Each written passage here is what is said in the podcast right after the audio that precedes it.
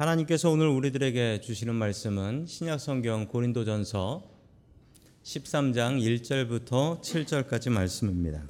내가 사람의 방언과 천사의 말을 할지라도 사랑이 없으면 소리나는 구리와 울리는 꽹과리가 되고, 내가 예언하는 능력이 있어 모든 비밀과 모든 지식을 알고 또 산을 옮길 만한 모든 믿음이 있을지라도 사랑이 없으면 내가 아무것도 아니요, 내가 내게 있는 모든 것으로 구제하고 또 내 몸을 불사르게 내어줄지라도 사랑이 없으면 내게 아무 유익이 없느니라. 사랑은 오래 참고, 사랑은 온유하며, 시기하지 아니하며, 사랑은 자랑하지 아니하며, 교만하지 아니하며, 무례히 행치 아니하며, 자기의 유익을 구하지 아니하며, 성내지 아니하며, 악한 것을 생각하지 아니하며, 불의를 기뻐하지 아니하며, 진리와 함께 기뻐하고, 모든 것을 참으며, 모든 것을 믿으며, 모든 것을 바라며, 모든 것을 견디느니라. 아멘. 하나님께서 우리와 함께 하시며 말씀 주심을 감사드립니다. 아멘. 자, 오늘 말씀은 정의진 목사님께서 증거해 주시겠습니다. 우리 정의진 목사님께서는 G2에서 역사신학으로 박사 과정을 밟고 계십니다. 우리 나오실 때 우리 손을 들고 할렐루야로 인사하시겠습니다. 할렐루야. 네, 우리 옆에 계신 분들하고 한번 인사하겠습니다. 한번 사랑합니다 이렇게 한번 오늘 인사하겠습니다. 네.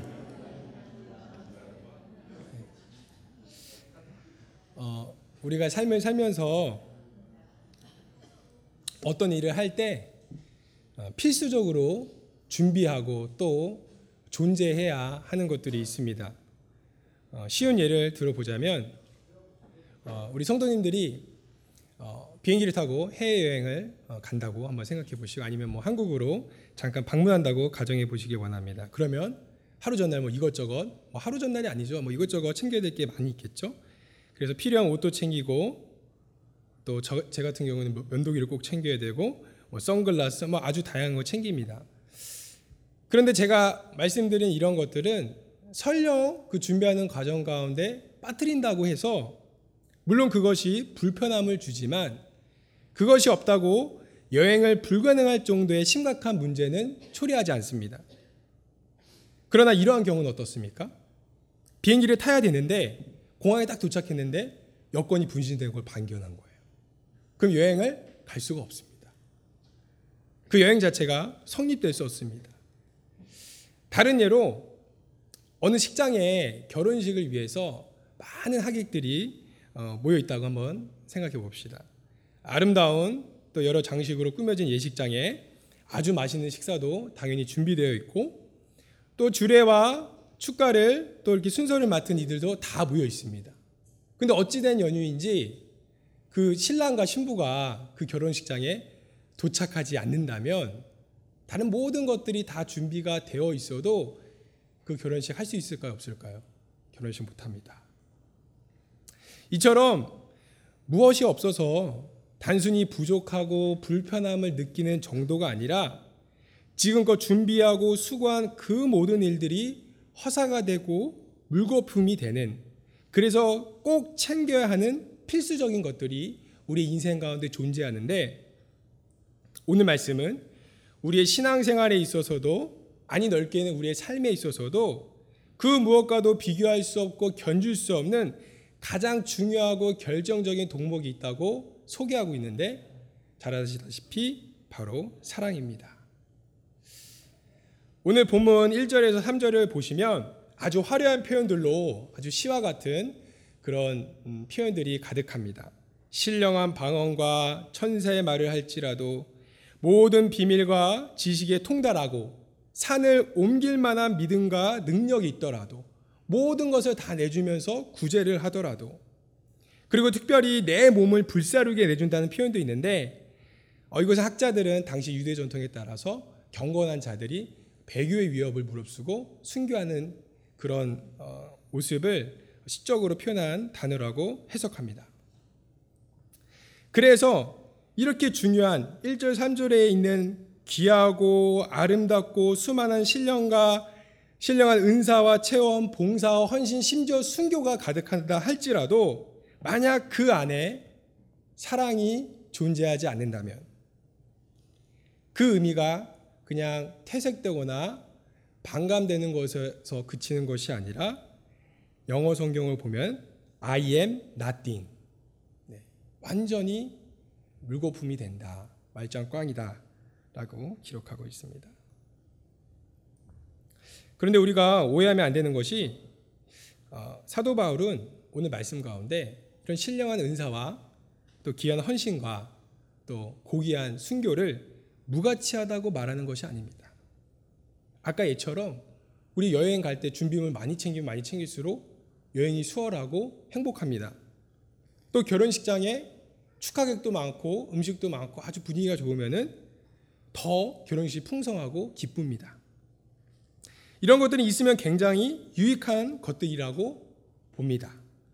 그러나 사도 바울이 오늘 말씀 가운데 말하고자 했던 강조점은 이러한 귀한 것들이 은사와 병고침과 방언과 헌신이 가득한다 할지라도 그 중심 가운데, 그 내면 가운데 사랑이 없다면 아무것도 쓸모없는 존재들, 심지어 때로는 시끄럽게 울리는 구리와 꽹가리가 될 수 있다고 말하고 있는 것입니다. 오늘 성경은 잘 아시다시피 사랑장, 사랑을 이야기하고 있습니다. 근데 이 사랑은 누군가가 자꾸 생각나고 보고 싶고 막 생각만 해도 가슴 설레는, 마치 제가 아침에 일어나자마자 자동적으로 저희 아내를 보면서 드는 그런 게 아니고 너무 무서워서 이런 에로스적인 사랑이 아니라 하나님께서 우리에게 주시는 완벽한 사랑, 그래서 아가페라는 단어로, 에로스가 아니라 아가페라는 단어로 이 원어 성경에는 기록하고 있습니다. 즉 본문에서 말하는 사랑은 우리가 흠모하고 우리가 실천해야 하는 사랑이기도 하지만 그 전에 하나님께서 우리 인간들에게 몸소 보이신 사랑이라는 것입니다. 그래서 1절에서 3절을 읽고 4절에서 7절을 보면은 사랑은 어떤 것인지 이 사도 바울이 우리에게 맞춰서 우리 모두가 이해하기 쉬운 구체적인 모습으로 설명하고 있습니다. 총 15가지로 사랑은 무엇이다, 사랑은 뭐다, 굉장히 짧게 간단하게 표현하고 있는데 저는 이 15가지를 크게 3, 4가지로 한번 분류해서 생각해 봤습니다. 사랑이 무엇인가? 첫 번째, 사랑은 참는 것, 인내하는 것이다 라는 사실입니다. 4절, 7절 보시면 이 인내와 관련된 표현이 어떤 것이 나와 있냐면 사랑은 오래 참고 온유하며 성내지 아니하며 모든 것을 참으며 모든 것을 견딘다 라는 말을 통해서 사랑은 인내하는 거다, 사랑은 다른 게 아니라 참는 거다 라고 말을 하고 있습니다. 제가 간단한 질문 한 가지 하겠습니다. 우리가 사랑하기 때문에 인내하고 참게 되는 것일까요? 아니면 참고 인내함으로 사랑을 표현하고 사랑을 완성하는 것일까요? 사랑하기 때문에 참느냐, 참음으로써 사랑을 완성시키냐? 저는 둘 다 맞는 이야기라고 생각합니다.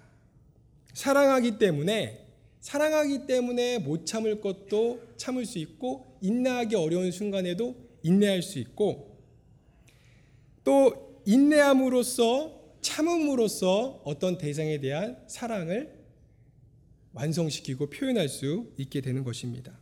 가장 단적인 예로 마치 어머니가 10달간 뱃속에서 그 무거운 몸을 이끌고 그 아이를 위해서 견디고 인내하며 그 시간, 어려운 시간을 견디고 또 그 인내함으로써 사랑을 완성시키고 생명을 얻게 되는 것처럼 말이죠.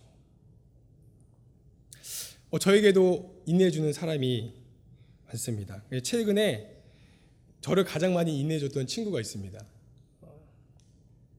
이 친구인데요, 미국 친구입니다. 이름이 토마스 햄튼이라는 친구인데 제가 조지아 애틀란타에서 2년 전에 이제 한 신학교에서 공부했을 때 만났던 친구입니다.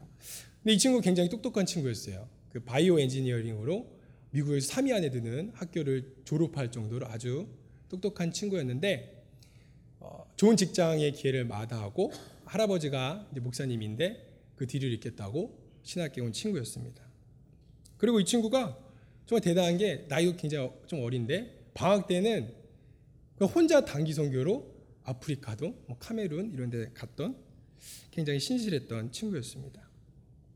제가 이 친구랑 어떻게 친해졌냐면 놀랍게도 영어를 굉장히 못해서 친해졌습니다. 제가 미국에 이제 와이프하고 애들보다 한 2달 먼저 일찍 왔는데 미국에 도착하고 한 2주 정도 지나니까 이제 이상과 현실의 괴리가 이제 한국식 영어로 이제 처절하게 느껴지기 시작했습니다. 그래서 지금도 물론 힘든데 너무 힘든 거예요, 영어가.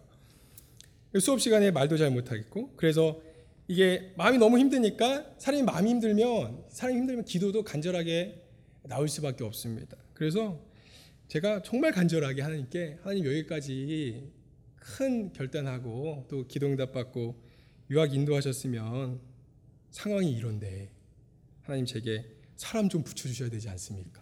막 이렇게 실력이 확 올라가는 것이 아니라면 또 영어도 좀 도와주고 좀 이렇게 말도 편하게 할 수 있고 좀 그런 관계를 할 수 있는 그런 좀 친구 같은 사람을 만나게 해주셔야 되지 않습니까? 라고 기도했는데 바로 그 다음 날 하나님께서 이 친구를 만나게 해주셨는데 우연히 수업 시간에 옆자리에 앉게 되고 그 말을 조금 하다가 알고 보니까 또 우연하게 같이 또 제가 운동을 좋아하는데 탁구를 같이 치게 되고 또 이 친구가 그날 바로 또 자기 집에 밥 먹으러 가자는 거예요. 그래서 밥도 같이 먹고 아주 하루 종일 같이 있었습니다. 그래서 딱 보니까 괜찮은 것 같아요, 사람이. 그래서 제가 조심스럽게 물어봤습니다.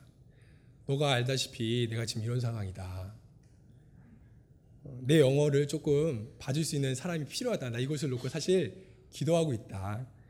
그렇게 말하니까 이 친구가 바로 그 자리에서 내가 너의 기도응답이다. 기도 제목 응답이다. 이렇게 말하는 거예요. 근데 나중에 알고 보니까 이 친구 여자친구가 한국계였어요. 그래서 한국과 한국어에 대해서 좀 이렇게 관심이 있고 마음이 좀 열려있던 친구였는데 그래서 그날 이후로 일주일에 2번씩 꼬박꼬박 빠짐없이 제가 쓴 난해한 글을 다 프루프리딩 해주고 또 이 친구가 엔지니어링을 전공했으니까 저는 기계 이런 거 정말 모르거든요. 목사님도 아시다시피. 그래서 이 친구가 집에 이제 오래된 기숙사에 문제가 있으면은 뭐 다 고쳐주는 거예요. 다 고쳐주고. 그리고 가장 고마웠던 건 정말 알아듣기 어려웠을 제 말을 친구로서 다 들어주고 다 응답해주고 그런 관계를 유지해 주었다는 사실입니다.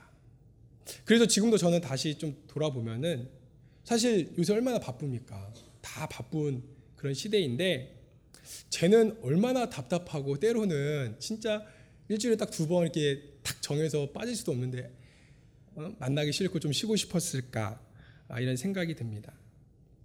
그래서 저는 아직도 이 친구가 자기의 시간과 수고를 내면서까지 인내해 주었던 그 사랑에 잊지 못하고 참 큰 감사함을 느낍니다. 그래서 얼마 전에는 왔어요. 근처에 올 일이 있어서 그래서 이렇게 잘 지내고 또 갔습니다. 요새 우리 성도님들의 삶 가운데 자꾸 눈에 밟히는 어떤 분 계십니까? 나의 도움이 필요해 보이는 내가 저거 도와주면 되는데 그런 분 계십니까? 아니면 반대로 나의 신경을 거스르고 나를 참 힘들게 하는 마음을 불편하게 하는 그런 분들 계십니까? 그분이 누구이든 사랑으로 그들을 인내하고 또한 인내함으로써 참음으로써 그들에 대한 사랑을 완성시키시기를 축복합니다. 사실 우리 그리스도인들은 세상 사람들보다 그런 인내하는 사랑, 능력을 더 갖고 있다고 말하고 싶습니다. 왜냐하면 그러한 사랑을 이미 우리는 경험했기 때문입니다. 가장 인내하기 힘든 순간에도 끝까지 인내하시며 우리를 향한 놀라운 사랑을 확증하신 그 십자가 위에 예수님의 사랑, 그것을 우리가 경험하였기에 그것을 우리가 기억하고 흉내낼 수 있기에 우리가 그 어떤 순간에도 인내함으로써 사랑을 실천할 수 있는 것입니다. 인내함으로써 사랑을 실천하는 여러분들도 다 되시길 주님의 이름으로 축복합니다. 두 번째로 오늘 본문에서 말하는 사랑의 특징은 사랑은 철저히 이타적인 것이다 라는 사실입니다. 고린도 교회는 이 고린도전서 고린도 교회를 위해 썼잖아요. 사도 바울이 2차 전도 여행 당시에 개척한 교회입니다. 각종 신비한 기적과 은사와 병고침과 또 뜨거운 열정이 있어서 누구라 할 것 없이 봉사와 헌신이 가득한 꽤 괜찮은 교회였습니다. 그러나 이러한 신앙적 열심과 열정에 비례하여 안타깝게도 그 안에 가장 있어야 되는 사랑이 없었기에 서로 간의 시기와 분쟁, 더 나아가 분파가 가득했던 교회였습니다. 이 고린도 교회의 예처럼 아주 화려한 찬양이 넘치고 병고침이 일어나고 각종 신비한 은사와 능력이 헌신이 가득하여도 그것이 그 헌신이 내 유익, 내 체면, 내 입장, 내 명예를 향하고 있다면, 즉 그 안에 진정한 사랑이 없다면 아무것도 아니게 된다는 사실을 기억해야 합니다. 사랑은 상대방과 내가 아니라 상대방과 우리 교회 공동체의 덕을 세우는 것입니다. 주변 사람과 공동체에 대한 배려와 사랑에 빠진 열심은 오히려 그만큼, 그 열심만큼 반드시 사실은 문제가 일으키게 되어 있습니다.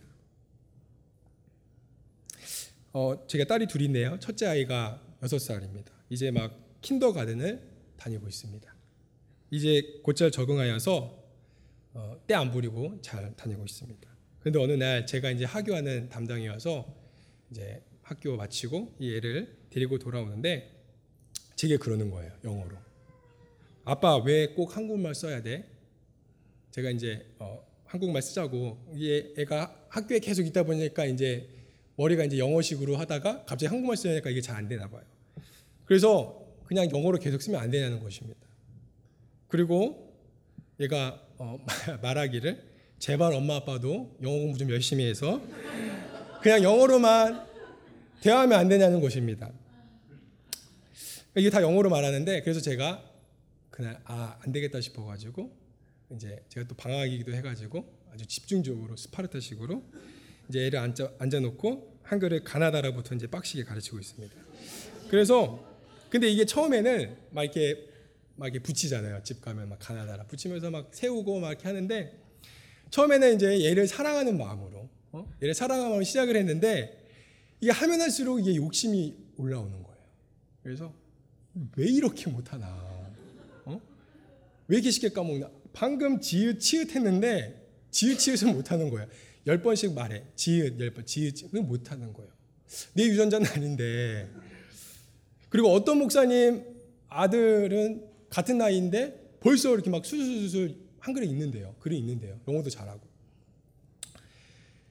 그래서 어느새 이 아이를 향한 마음보다, 그리고 사실 얼마나 애가 스트레스 받겠어요. 이 아이가 받는 스트레스에 대한 생각보다 그런 건 온데간데 없고 내 기준, 내 체면, 내 유익, 이것으로 쉽게 바뀌어 아이들을 막 제가 잡고 있는 모습을 발견하게 되었습니다. 사랑은 철저히 이타적인 것입니다. 사랑은 내 유익과 내 생각과 내 입장을 내려놓는 것입니다. 사랑은 상대방을 인정하고 상대방을 무례히 여기지 아니하고 상대방이 하나님 앞에서 더 풍성한 삶을 살 수 있도록 돕고 그 입장에서 생각하고 이해하고 배려하는 것입니다. 저는 가끔씩 그 예수님이 성경을 보면은 그 12명의 제자를 부르셨잖아요. 그리고 그 12명의 제자 공동체를 만드셔서 3년간 이렇게 다니셨잖아요. 근데 저는 그 공동체가 어땠을까 한번 생각해 보면 생각하는 것만으로 되게 은혜가 될 때가 있습니다. 왜냐면은 그 12명의 제자들의 그 배경을 사실은 면밀히 살펴보면은 굉장히 다양하게 섞여 있었습니다. 오늘날로 따지면은 가장 왼쪽에 있는 어떤 좌파 그룹의 사람으로부터 가장 오른쪽에 있는 그런 사람들까지 굉장히 다양하게 섞여 있었습니다. 출신 지역 다 다르고요. 사회적 지위, 또 이스라엘 나라를 부강하게 하고자 하는 어떤 생각과 방법과 이런 실천한 것도 다 달랐습니다. 그래서 세상적으로 보면은 사실 굉장히 그 12명 그냥 정말 랜덤으로 딱 모여 3년간 있어야 되는데 친해질래야 친해지기 어려운 그런 구성원들이었습니다. 그러나 그들은 예수님 안에서 하나가 되었고 사랑과 믿음의 공동체를 이루었습니다. 나와 다름을 인정하고 상대방을 존중하는 것, 그것이 바로 하나님께서 원하시는 사랑입니다. 보시면 세상의 조직은 사실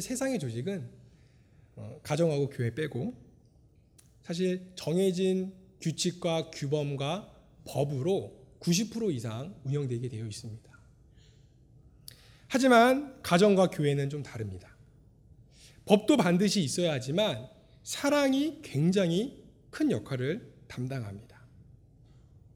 특별히 교회는 예수님의 사랑을 경험한 공동체이고 예수님의 사랑을 실천하는 공동체입니다. 교회에서 나의 유익만을 내세우지 않습니다.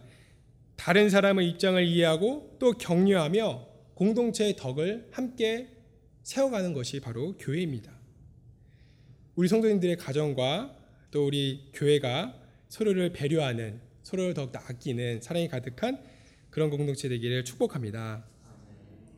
세 번째로, 오늘 말씀에서 말하는 사랑의 특징, 사랑은 진리와 공의에 기초한 것이라는 사실입니다. 사랑은 사실 진리와 공의와 긴밀히 연결되어 있는 것입니다. 우리가 하나님의 성품을 이야기할 때, 우리가 하나님을 부를 때 다양하게 부르지만 우리 성품에 대해서 특별히 얘기할 때 사랑과 정의, 공의가 가득한 하나님이라고 말을 합니다. 그런데 이 사랑과 공의, 러브와 저스티스는 이게 상호 이율배반적인 것이 아니라 상호 연결되어 있고 상호 보완적이며 구분되긴 하지만 완전히 구별되어 있는 것은 아닙니다. 마치 우리가 예수님을 바라봤을 때 예수님 안에 신적인 성품이 있고 인간적인 성품이 있는데 서로 구분되지만 이것이 예수님 안에서 긴밀히 연결되어 있는 것처럼 말입니다. 사랑을 한다는 것은 정의롭고 올바른 것에 헌신한다는 것입니다. 정의롭다고 하는 것은 마땅히 사랑해야 할 대상을 사랑한다는 것이 바로 정의롭다는 것입니다. 그런데 종종 저도 그렇고 우리 성도님들도 그렇고 우리는 참 어리석게도 사랑의 대상을 잘못 선택하고 그것이 자신의 몸과 마음을 해치는 줄도 모르고 그것을 사랑이라고 착각하고 지낼 때가 굉장히 많습니다. 만약 어떤 분이 몸에 해로운 어떤 술과 담배를 지나칠 정도로 탐닉하고 지내신다면 그렇다면 우리는 그것을 성경적 관점에서는 사랑이라고, 그것을 참 사랑하신다라고 말하기 어렵습니다. 또 반대로 또 다른 예로 어떤 어린아이가 막 폭력적인 게임을 너무 좋아하는 거예요. 그리고 몸에 해로운 막 패스트푸드 그리고 정서적으로 좋지 않은 어떤 책이나 영상을 막 심취하고 있어요. 그런데 그것을 어떤 부모가 보고 참 우리 아이는 저걸 너무 사랑하는구나, 저거 참 좋아하는구나, 그냥 저렇게 쟤는 저거 좋아하게 생겼나 보다라고 하지 않지 않습니까? 그런 분 아무도 없지 않습니까? 그래서 성경에서 말하는 사랑이란 하나님 보시기에 올바른 것, 그리고 우리의 삶을 하나님 보시기에 더 아름답고 풍성하게 만드는 그것을 사랑하는 것, 그것이 바로 사랑이라는 사실입니다. 한번 우리 성도님들의 최근을 한번 되돌아보길 원합니다. 최근에 어떤 옳지 않은 것들에 대해서 사랑이라는 명목 아래 마음을 뺏기고 나의 마음과 나의 몸을, 나의 영혼을 해치는 줄도 모르고 거기에 심취해 있었던 그런 모습은 없지 않으셨습니까? 그러면서도 정작 사랑해야 될 것들, 정말 하나님이 우리에게 기대하고 바라시는 것들에 대해서는 무관심한 모습이 우리에게 없지 않았나 한번 되돌아보는 시간 되시길 권면드립니다. 마지막으로 오늘 본문을 통해 우리가 꼭 기억해야 할 사랑의 특징은 사랑이란 표현하고 실천하는 것이다. 바울은 13장에서 4절에서 7절을 보시면 사랑이 무엇이고 사랑이 얼마나 중요한지 그렇게 그냥 알고만 있는 상태에서 그치면 된다라고 말하는 것이 아니라 행동하는 단어로 이 사랑을 표현함으로써 사랑이란 실천의 자리로 꼭 나와야 된다. 사랑은 동사다 라고 말을 하고 있는 것입니다. 이분은 일본 분이십니다. 오츠 슈이치라는 호스피스 전문의입니다. 네, 이분이 직업상 병상에서 임종을 맞이하는 그런 사람들을 많이 접하게 되는데, 그래서 이분이 이제 1,000명이 넘는 환자들을 케어하고 이분들과 대화를 나누면서 이분들이 마지막에 인생의 정말 마지막 시간에 무슨 생각을 하고 어떤 대화를 이렇게 나누는지 기록해가지고 책으로 냈습니다. 그래서 한국과 일본에서는 100만 부나 넘게 팔렸다고 합니다. 요새 책 안 팔리는데. 근데 이 책 제목 보시면 죽을 때 후회하는 25가지. 그러니까 말 그대로 이 세상에서 마지막 순간을 맞이하는 분들은 과연 뭘 아쉬워하고 무슨 생각을 하냐. 이분이 이렇게 직접 대화하면서 경험하면서 정리를 한 겁니다. 그래서 25가지가 있는데 보시면 쭉 25가지 이렇게 순서대로 몇 가지는 우리의 눈길을 끕니다. 22번째, 좀 더 일찍 담배를 끊었더라면. 13번째, 좀 더 맛있는 음식을 많이 먹었더라면. 10번째, 죽도록 일만 하지 않았더라면. 9번째, 기억에 남는 연애를 해보았더라면. 그렇게 이게 쭉 후회를 하시는 그런 것들이 있는데, 가장 첫 번째로 가장 많이 후회했던 것, 그것은 사랑하는 사람에게 고맙다는 말을 많이 했더라면. 사랑하는 사람을 사랑한다고, 고맙다고 그런 표현을 많이 했더라면, 그것을 많이 못해서 너무 아쉬워했답니다. 2001년 9.11 테러가 끔찍한 사건이 이 땅에서 있었습니다. 그 당시에 비행기에서 또 빌딩에서 자신의 죽음을 직감한, 아 이제는 상황을 보니까 조금 되지 않겠구나 라고 직감한 희생자들이 마지막으로 취했던 공통된 행동이 있습니다. 그것은 전화기를 꺼내서 통화로, 그리고 텍스트로, 보이스메일로 사랑하는 가족과 연인, 친구에게 마지막 작별 인사를 했던 것입니다. 그래서 그 중에 175편 비행기에 있었던 브라이언이라는 희생자가 이게 자신의 아내에게 마지막으로 남겼던 메시지입니다. 뭐라 말하냐면, 여보 나야 잘 들어. 지금 비행기가 납치되었어. 만약 상황이 잘 해결되지 않는다면 내가 당신을 지금껏 얼마나 사랑했는지, 그리고 지금도 사랑하는지 알아줬으면 좋겠어. 당신이 잘 지내길 바라고 부모님과 모든 사람들도 잘 대해줬으면 좋겠어. 그리고 당신이 천국에 오게 되면 아마 우리는 그때 다시 볼 수 있을 것 같아. 다시 한번 당신을 정말로 사랑해. 잘 지내. 부디 다시 연락할 수 있게 되길. 이런 텍스트뿐만 아니라 엄마 너무 사랑해. 정말 고마웠어. 그런 텍스트가, 그런 메시지가 참 많이 남겨졌다고 합니다. 올해도 이제 단 하루밖에 남지 않았습니다. 새해에는 떡국만 먹는 것이 아니라 나이도 한 살 더 먹게 됩니다. 시간과 인생이 참으로 빨리 지나갑니다. 사실 사랑하기에도 굉장히 부족한 게 우리들의 인생입니다. 누군가에 대한 고마움과 사랑을 그냥 마음속에만 간직하는 것이 아니라, 그렇게 되면 사랑이 완성이 될 수 없습니다.